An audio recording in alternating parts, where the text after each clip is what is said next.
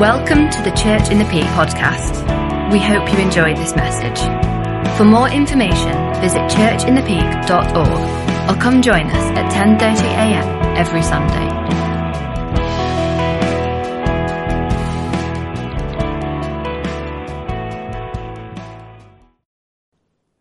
Welcome.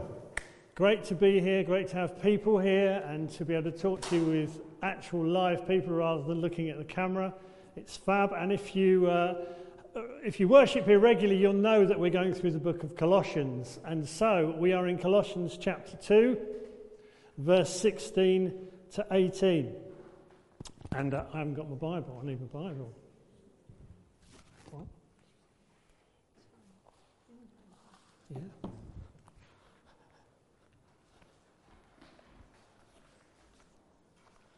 Okay, we're in Colossians chapter 2, verse 16, which says, So don't let anyone condemn you for what you eat or drink, or for not celebrating certain holy days or new moon ceremonies or Sabbaths.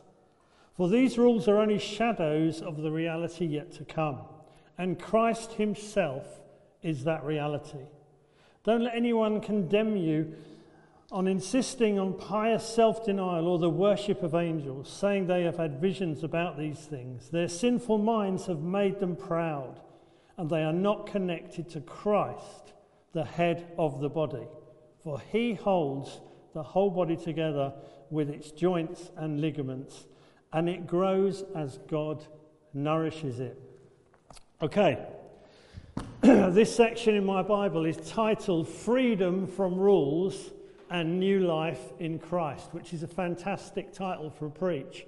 So that's what we're going to do today freedom from rules and new life in Christ.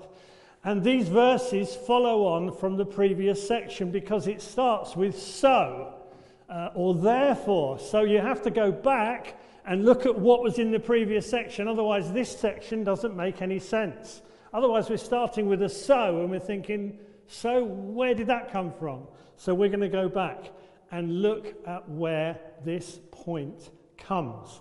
And this whole section is dealing with the lies and deception that had come into the early church, which we've been talking about for the last few weeks. Verse 10 is a key verse. This is what Paul wants the Colossian church to understand, and it's what he wants us to understand. So, you are complete through your union with Christ, who is the head over all rule and authority. Complete.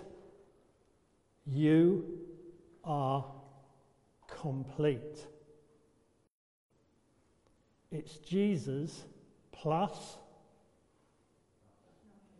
Oh, that was pathetic. It's Jesus plus Nothing. We've been preaching it for the last six weeks. It's Jesus plus nothing, or it's not Jesus at all. That is the point that Paul is trying to get across is that Jesus is enough. You are complete in Christ. Therefore, don't go and try and add things on to your salvation because Jesus did it all. And so, Peter spoke a couple of weeks ago about circumcision.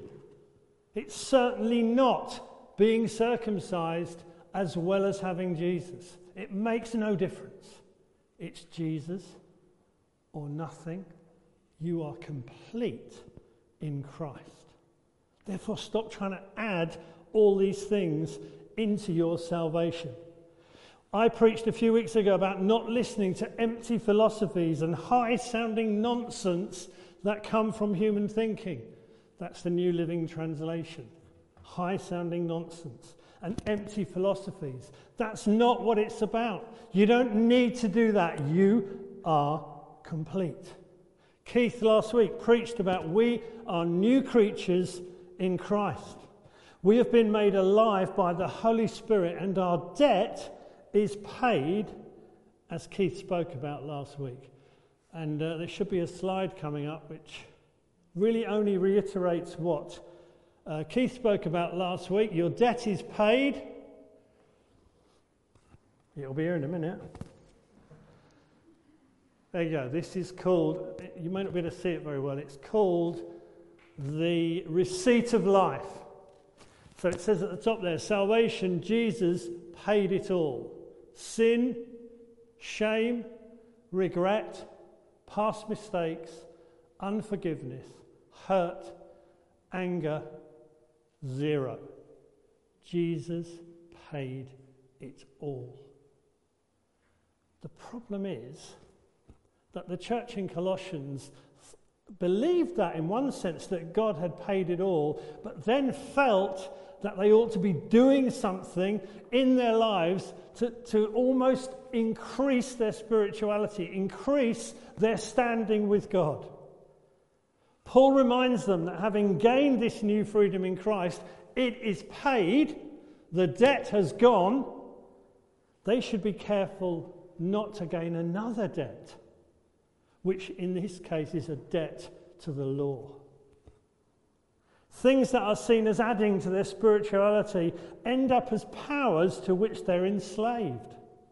Having one debt or IOU paid, as uh, Keith said last week, they're now in danger of writing another one, which will ultimately only end in failure. Because Christ has done it all. So trying to add something to it is going to end in failure. Christ accepts you exactly as you are. He doesn't say, get yourself sorted out, then come to church. Get yourself sorted out, and then I will find you acceptable to me. He says, no, I take you exactly as you are. Whatever your mess is, whatever your situation is, whatever you have done wrong, I forgive what you've done. I forgive you today, and I will still forgive you tomorrow. He accepts you exactly as you are. Don't let legalism come into your lives and create another debt. It is paid. Your debt is paid. The receipt says zero. So important. So, verse 16, he says, Don't take this condemnation back on yourselves. And don't let others condemn you for what you eat or drink, or for not celebrating certainly certain holy days, or new moon ceremonies, or Sabbaths. For these are only a shadow of the reality to come. And Christ is that reality. Don't let anyone condemn you by insisting on pious self denial or the worship of angels. Their sinful minds have made them proud. These people are in danger of putting themselves back under the law and listening to people who are full of pride and their own achievements. They're no longer even listening to God. Christ, who is the head of the body, verse 19. They are disconnected from Christ. And therefore, what they say has no value because of pride. And pride has come into the early church. Proud of what? Proud of being super spiritual, better than others.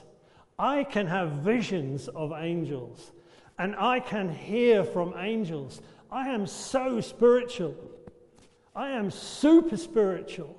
A big C on my chest in gold letters Christian. It's like Superman when he pulls his shirt up and there's a big S.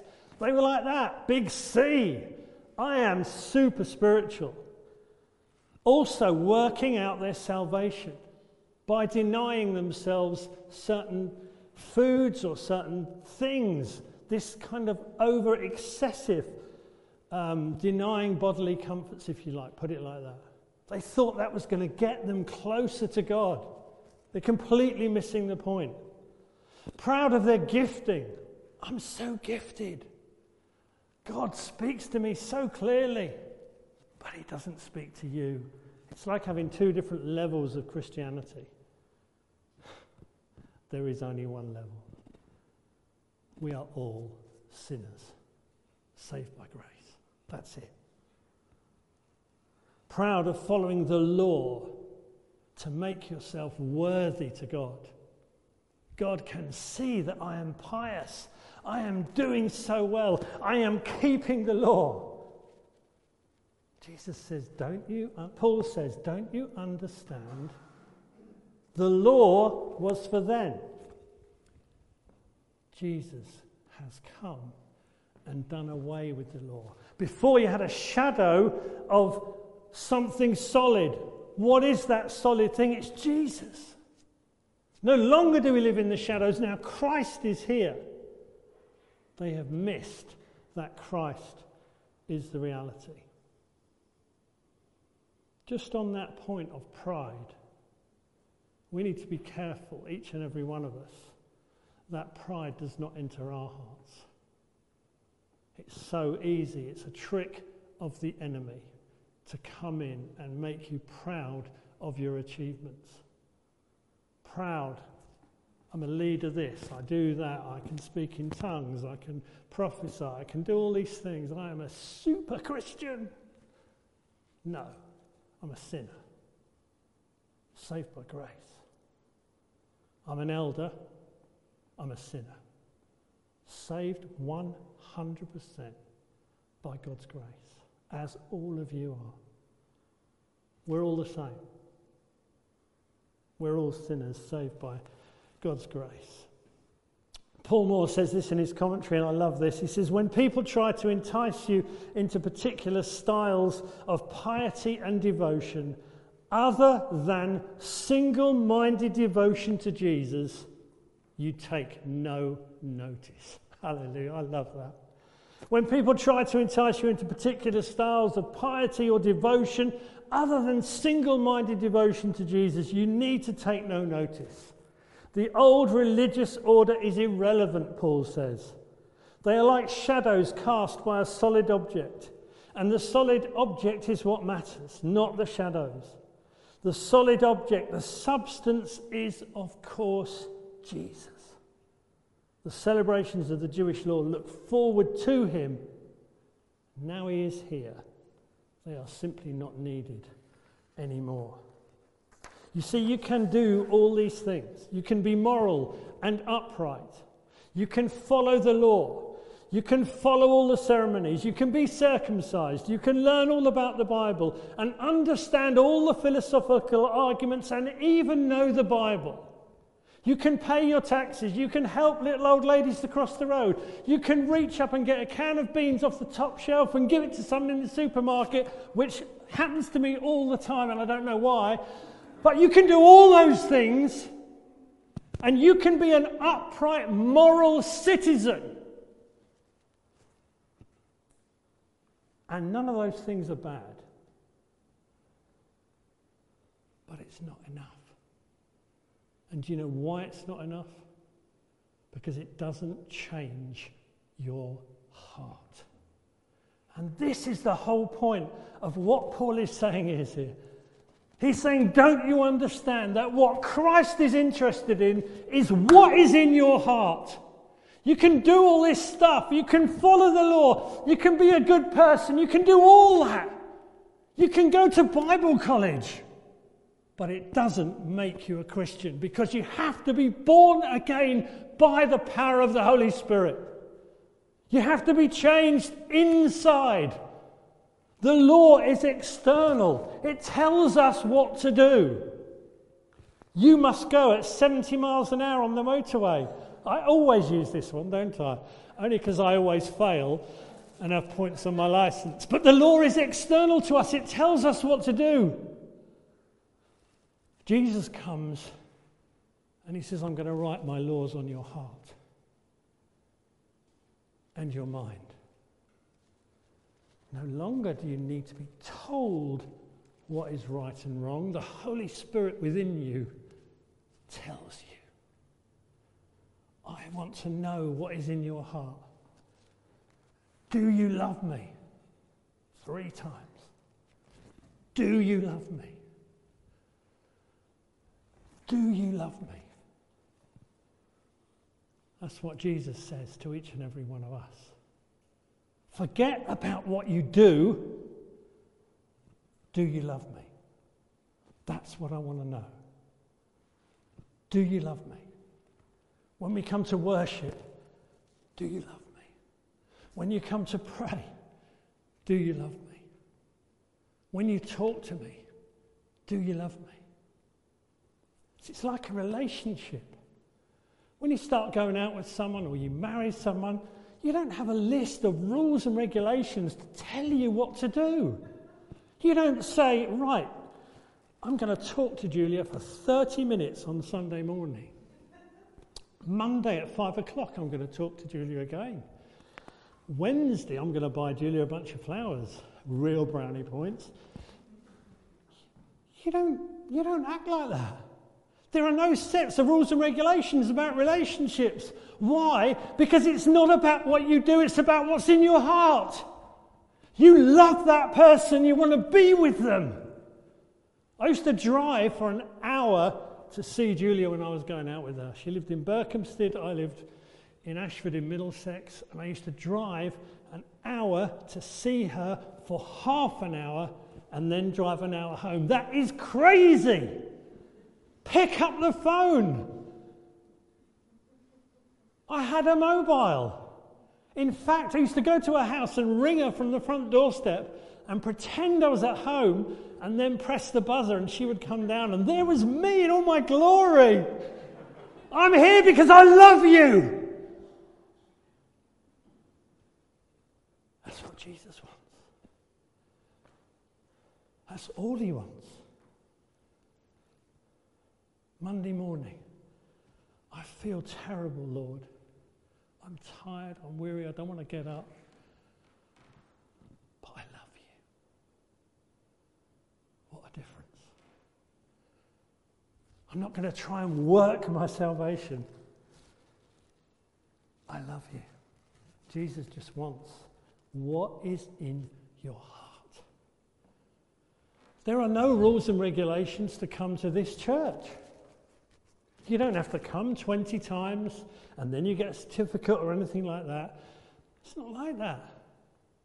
We want people that have the same heart as us, which is to glorify Jesus and to thank Him for all He's done for us and to worship Him and to give Him all the honour and all the praise and everything we do. And that's why we say at the beginning of the meeting, Come, Holy Spirit, and point us to Jesus. Because that's what the Holy Spirit always does. He comes and He points you to Jesus, the author and perfecter of our faith, our wonderful Savior, our wonderful Lord, this rock that we have. And He comes and He says, Take your eyes off your situation and fix them on Jesus. Because we all drop our heads.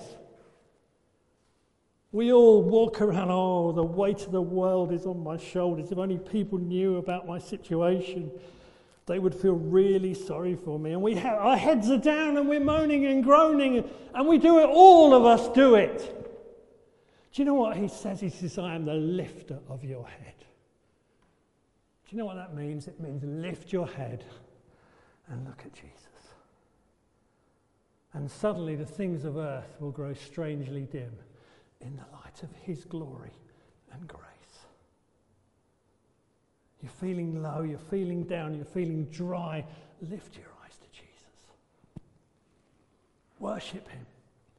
Put a worship song on. Do you know, uh, I was listening in the kitchen today to Kari Jobe. she has the most beautiful voice. And as I was listening to this worship song, I was thinking, I am never going to sing like Kari Jobe. I wish I could male version, of course, but I wish I could sing like Kari Jobe. And in that moment, the Lord came and said to me, It's not what comes out of your mouth, it is what is in your heart that I love. How God, He is so good. He comes in that moment where you think, I am useless compared to Kari Jobe, and I am useless compared to Kari Jobe. He says, It doesn't matter because what I want to know is what's in your heart. You want to worship me just as Kari Jobe wants to worship me. And that is acceptable. That is perfect. That's all I want.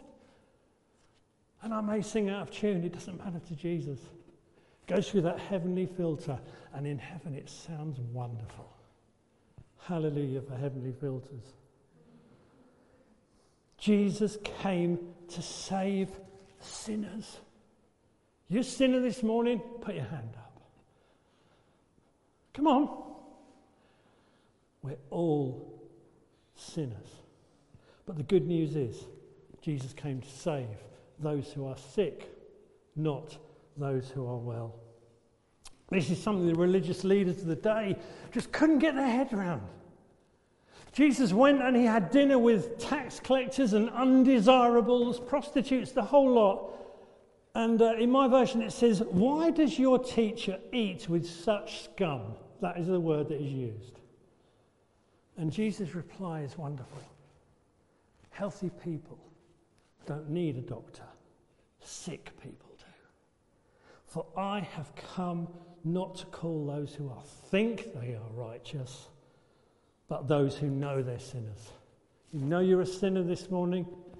Jesus has come to save you and set you free and bring freedom. Hallelujah. Nicodemus came to Jesus at night to try and talk and find out who this Jesus was.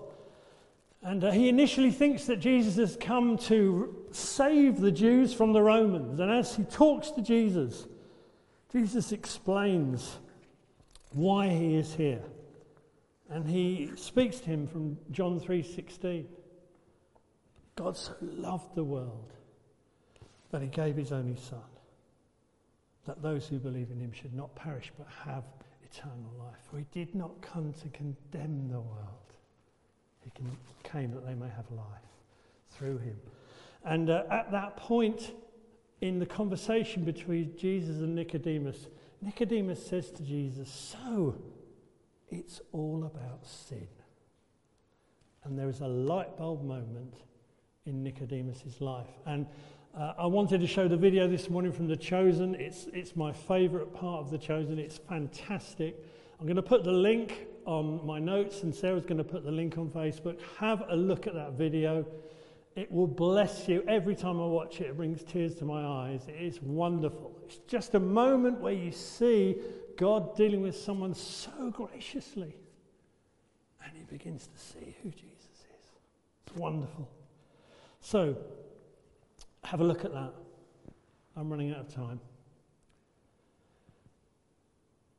Jesus came to save sinners, and we're all in the same boat. 1 Timothy 2, verse 5 and 6 says, For there is one God and one mediator who can reconcile us to God, the man Christ Jesus. Hallelujah. He gave his life to purchase freedom for everyone. This is the message God gave to the world at just the right time. Jesus died to bring freedom to you and me and each other. Be careful that you don't go back and condemn yourselves because you're not doing enough. You're not good enough. You're not pleasing God. We condemn ourselves other people can also condemn us, but there is one who will always condemn, and that's the enemy. He will always be on your shoulder, telling you you haven't prayed long enough, you haven't read your Bible long enough, you're not spiritual enough, you're not good enough, you've done some bad things in your life. How can God accept you as you are? He will always do that. You have to recognize it and tell him to go away in the nicest possible way. Because he is a liar from the beginning. That's what the Bible says. Recognize him that he is a liar from the beginning. That's his very nature. He cannot tell the truth. He's a liar. So when he comes and condemns you, kick him out and come back to him with truth. Therefore, Romans 8, there is therefore now no condemnation for those who are in Christ Jesus. Put it on your fridge. Stick it on your wall. There is therefore now no condemnation for those who are in Christ Jesus. That's me and that's you. There's no condemnation because Jesus took it all on the cross once and for all. He took your condemnation from yesterday, from today, but He took it from tomorrow and Wednesday and Friday and next week and next year. He took it all. Hallelujah. This is our God. This is our God. Get your head around how amazing He is. Get your head around how incredible His grace is. And you say, I don't deserve it. Absolutely right, you don't deserve it. That's the whole point of grace. Undeserved favour. I don't deserve it. You don't deserve it. But God gives it because He is a God of love, an amazing grace, an amazing mercy. Begin to see how big He is. How amazing this God is that we worship. We are useless and we let ourselves down and we let God down and He still loves us. He knew you were going to be useless before the foundation of the world and He still saved you. He still saved you. And we have those days where we think, I don't even know if I'm a Christian anymore. And God says, Yes, you are, because I've saved you once and for all. But we all have those days. And the enemy comes in and he likes to turn the screw and say, Ah, you're not a Christian. Look at the way you behaved just then. You're a miserable little sinner. Yes, I am. But thankfully, Jesus came to save sinners. Hallelujah. All have sinned and come short of the glory of God. Romans 3, verse 23. But come to Jesus. Connect with him. He is an amazing, amazing Saviour. Hallelujah. What is vital is that we're connected to Christ. This is what Paul is talking about all the way through Colossians. We've said it so many times. You need to be in Christ, with Christ, for Christ. He is for you, He is with you. Connect with Jesus. It's all about Jesus. It always has been, it always will be. Colossians 2, verse 19, he says this They are not connected to Christ, the head of the body. For he holds the whole body together with its joints and ligaments, and it grows as God nourishes it. You want to grow in Christ? Then connect to him. Connect to Christ the head of the body. He holds the whole body together and it grows as God nourishes it. I pray that God nourishes you this week. I pray that God comes in his power and through the Holy Spirit and he just speaks to you. Even if you fail and fall and sin, whatever we do this week, I pray that God would come in that moment and remind you that He loves you with an everlasting love. That He knew you were going to fail before the foundation of the world, and He still chose you. Not because you're good, but because His grace is wide and deep. Hallelujah. Lord Jesus, we love you, Lord. We delight in you. You are an amazing, amazing Saviour. And I just pray, Lord Jesus, that, oh Lord, you would come and teach us that it's not about what we do, it's about what is in our heart. We can never work our salvation. We can never do enough. The debt is too huge to pay, but thank you, Jesus. You've paid it. On the cross, you took my debt and you paid it.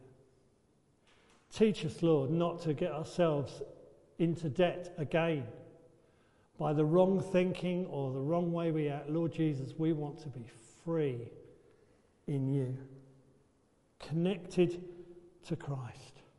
I pray that God would nourish us and grow us as believers in Jesus Christ this week, next week, and forever. In Jesus' name, Amen. Right, worship team, let's have a song.